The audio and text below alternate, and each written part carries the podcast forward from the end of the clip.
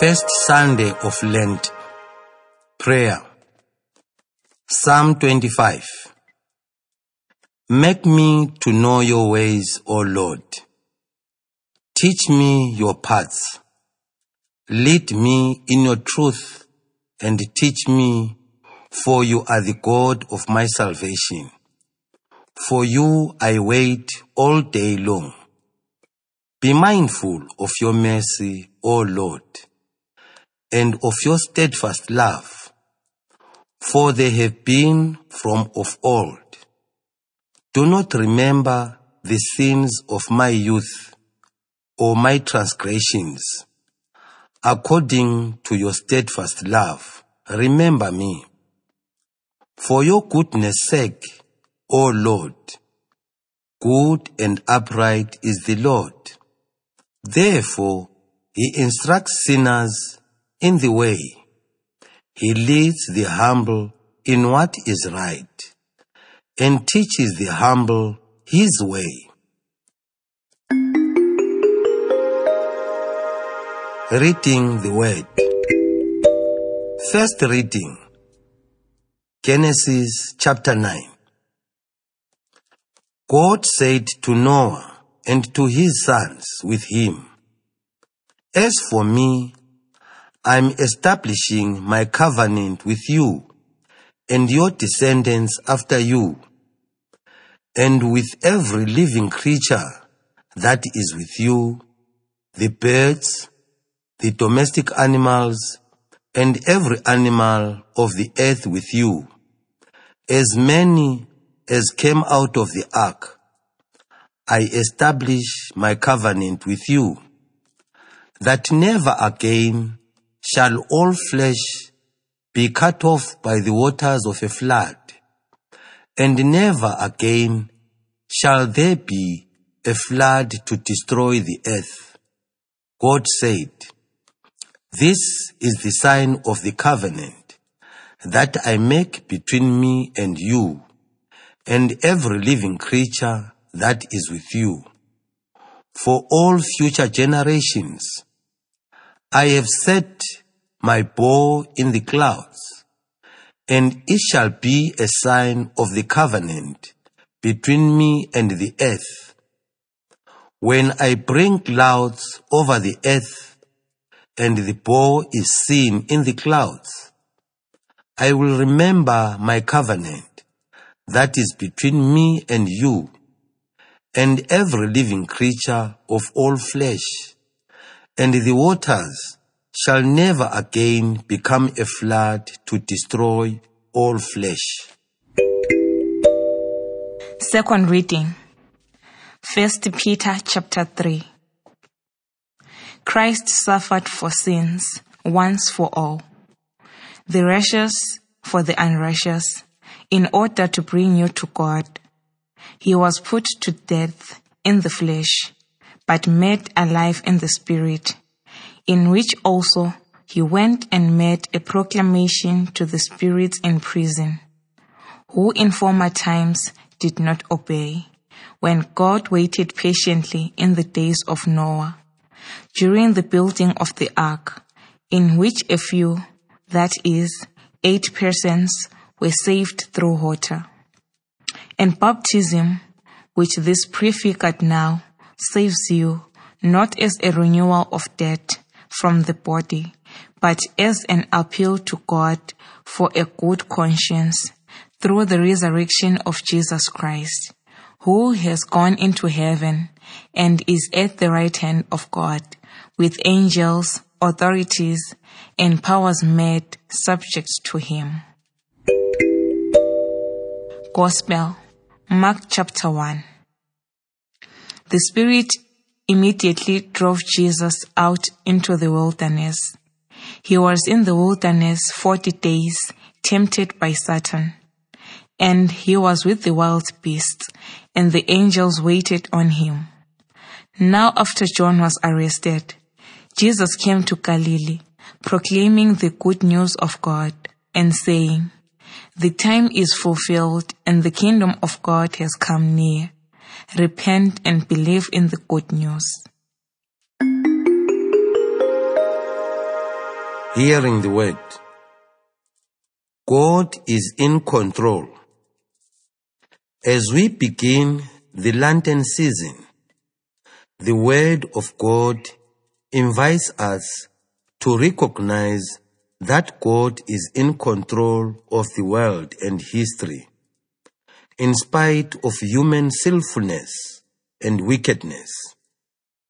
Though human beings may yield to temptations and act contrary to the divine plan, God in His wisdom chooses to manifest His love for the people through His benevolent actions and to guide human destiny towards salvation. The first reading taken from the book of Genesis makes known God's unconditional covenant with Noah. This covenant concludes the tragic story of the flood in Genesis chapter 6 with God's sure promise never again to destroy the earth. The text is rich in imagery and vivid in description. The flood symbolizes the decreation of the world, the undoing of creation described in Genesis chapters 1 and 2, and the end of all life. This disaster was caused by human wickedness. Evil found its way into people's hearts to such an extent that God regretted creating humanity. Genesis chapter 6 verse 5. However, the covenant with Noah shows God's gracious and unconditional commitment to the human family and to the whole of creation. This covenant and the subsequent restoration of the cosmic order is in a way an act of recreation of the world. In Hebrews, making of the covenant literally means the cutting of the covenant. The covenant creates a profound bond between God and His creation that affects the future. As for me, I am establishing my covenant with you and your descendants after you, and with every living creature, that never again shall all flesh be cut off by the waters of a flood, and never again shall there be a flood to destroy the earth. These verses reveal that God manages His creation, including humans and animals, and that God graciously decided to sustain forever the life He created. The rainbow in the clouds is the sign of God's covenant and God's commitment to life. It is a profound symbol of the divine decision that fight relentlessly against the powers of death, including the evil which causes destruction. This text affirms that God does not give up on his purposes and plans for humanity and creation. When human wickedness threatened God's handiwork, God still found a way and means to accomplish his divine plan. In the face of impending doom, he chose a single person, a single family to achieve his saving purpose. All that Noah did was to listen to God's instructions obediently and carry them out without doubt or disbelief. All life on earth was preserved through this act of Noah's trustful obedience. In the second reading, Peter underlines God's presence with the suffering Christians. He helps the faithful to understand the deeper meaning of their anguish in the light of the suffering of Christ. Making use of ancient baptismal formula in verses 18 to 22, the author likens the waters of the flood to the waters of baptism. However, unlike the waters of the flood intended to destroy, the water of baptism has saving power. As Noah and his family were saved from the waters of the flood because of his obedience to God's word, so also the Christian believers are saved through the waters of baptism. The author writes these words to the persecuted Christians faced with a hard choice, either to give up their faith and turn to their former evil ways, or face suffering for doing good. Peter encourages them to opt for faith, no matter what it might cost. To motivate them to choose good, he presents them with a portrait of the suffering Christ, so that they may realize that God who raised Jesus from the dead has the last word and not evil. Like Jesus, they too can bear witness in their suffering, knowing that suffering for doing good will lead them to eternal life together with the risen Lord. With these words and images, Peter encourages the suffering Christians not to give up, but to hold fast to their faith, which they received in baptism. Despite their trials and tribulations, God does not abandon them, for his own son suffered at the hands of the wicked and emerged victorious. God is in charge of human destiny, and even death cannot alter this. In the Gospel reading, St. Mark presents the story of Jesus' temptation in the wilderness, which Jesus faced immediately after his baptism and before the beginning of his messianic ministry. With his typical brevity, Mark emphasizes that God was with Jesus through his trial. Unlike Matthew and Luke, Mark does not mention that Jesus resisted the threefold temptation by citing the words of scriptures to fight off the tempter. The tempter who attempted to distract Jesus from his unreserved commitment to God's will and away from his messianic task. Instead, Mark reports that Jesus was with the wild beasts, wrestling with the power of Satan in the wilderness. The wilderness in the Bible is an ambivalent image with both positive and negative connotations. It is a place of deprivation, the site of danger and death, rebellion, punishment, temptation, and a dwelling place of evil spirits. However, the wilderness is also a place of deliverance, where God works miracles and reveals His will through the making of the covenant and the giving of the commandments.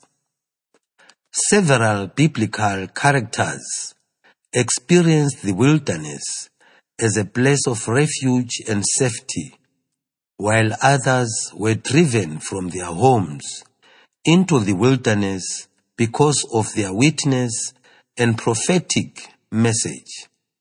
Overall, the desert is a place where a person confronts their fears and desires and must decide whether to put his or her life into the service of God or turn away from him. Jesus faced Satan in the wilderness, but he was not alone.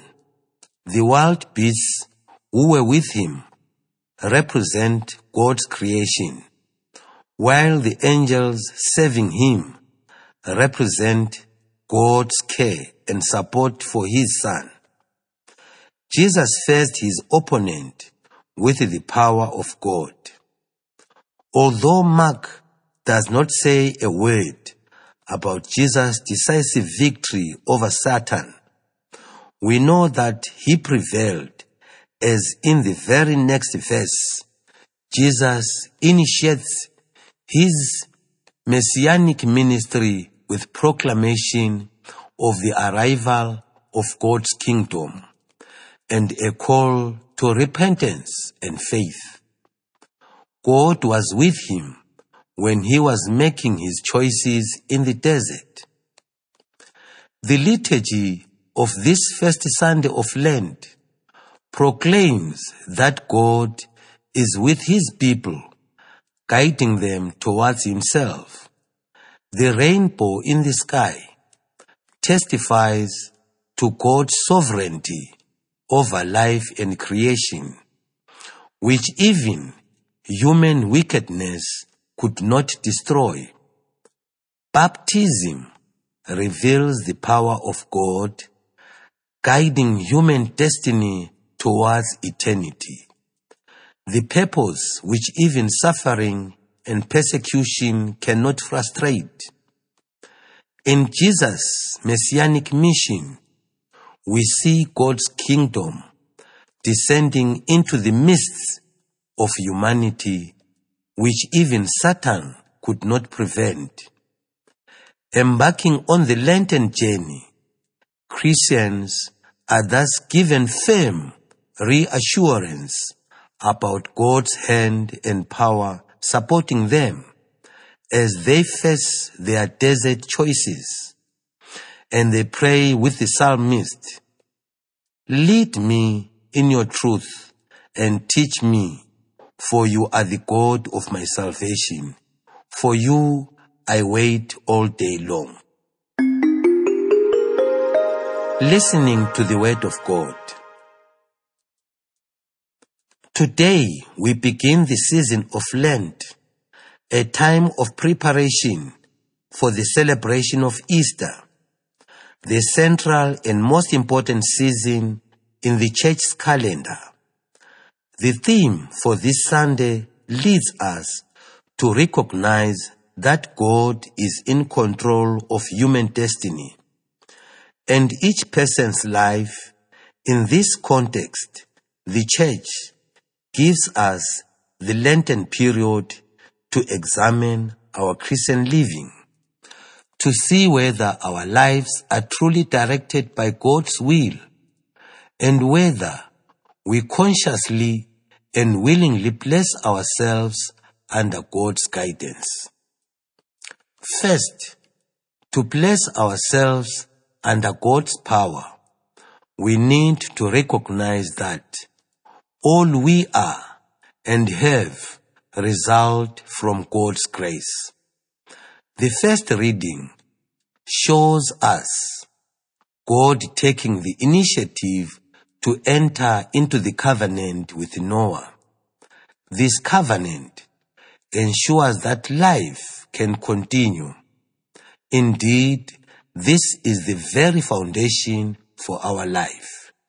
We have life because of God's grace. The idea of a covenant is not foreign in our African tradition. Our ancestors used to exchange with each other a coffee seed smeared with blood as a sign of establishing an everlasting relationship. It was referred to as cutting on the stomach as a mark of the covenant. We see God entering a covenant with us through Noah.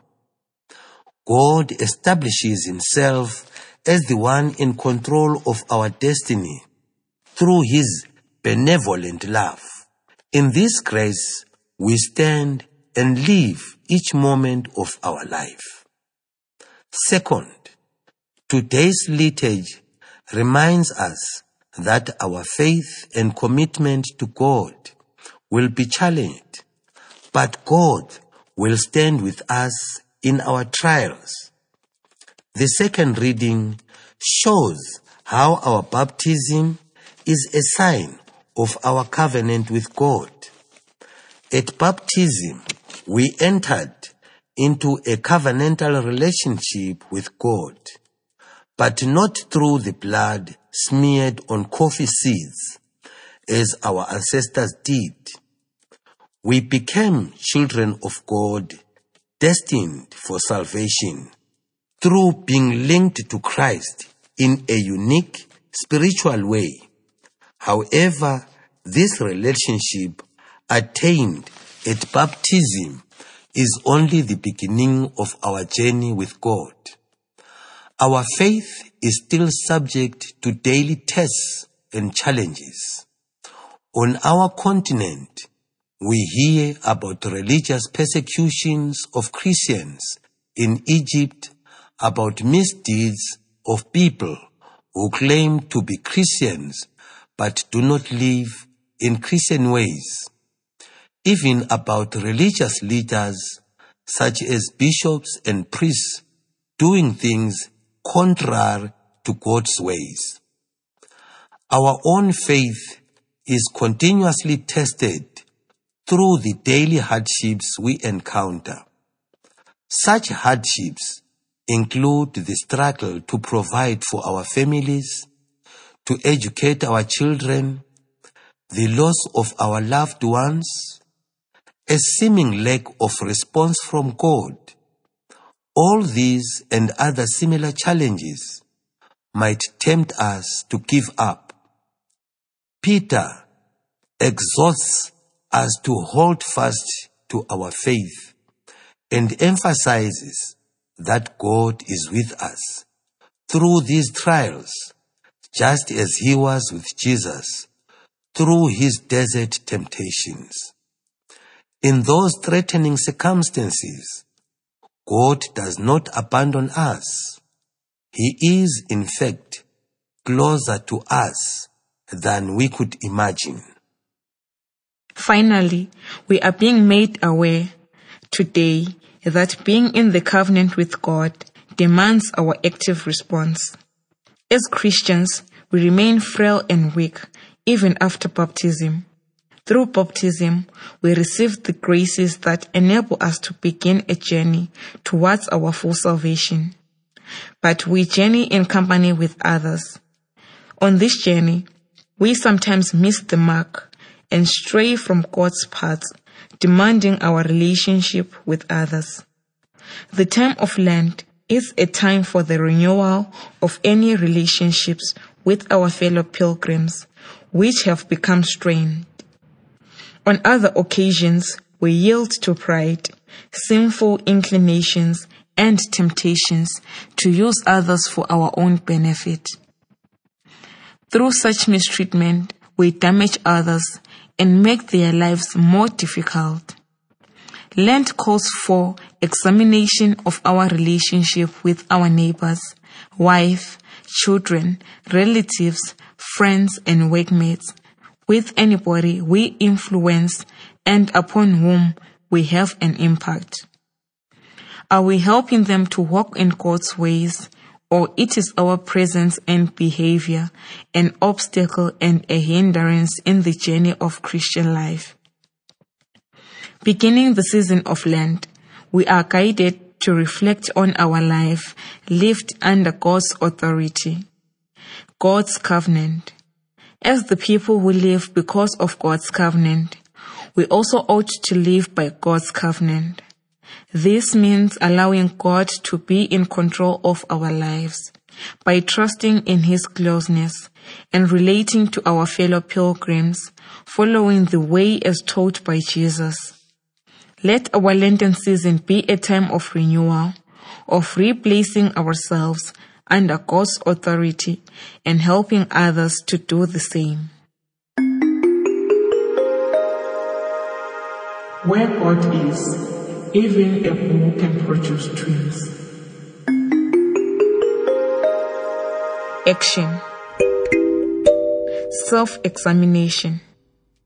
Do I hold fast to my faith when faced with challenges? Do I seek to seek God's presence when challenged? Am I helping others to walk in God's ways? Or it is my presence and behavior an obstacle and hindrance in their journey of Christian life? Response to God. During the entire Lenten season, I will begin each day with a prayer of thanksgiving for the covenant God made with me, the covenant shown in giving me life for yet another day. I will make this prayer like a rainbow present above all that I do this day. Response to your world. I'll set a day of fasting and prayer for each week in this Lenten period. I'll devote it to reflection and prayer focused on the strengthening of my relationship to God in time of trials and temptations.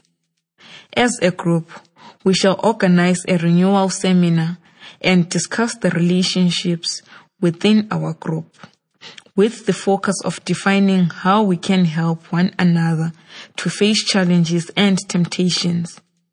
This will be followed by a penitential service for our members and others willing to join. God of mercy and compassion, look with favor on us as we begin this Lenten season.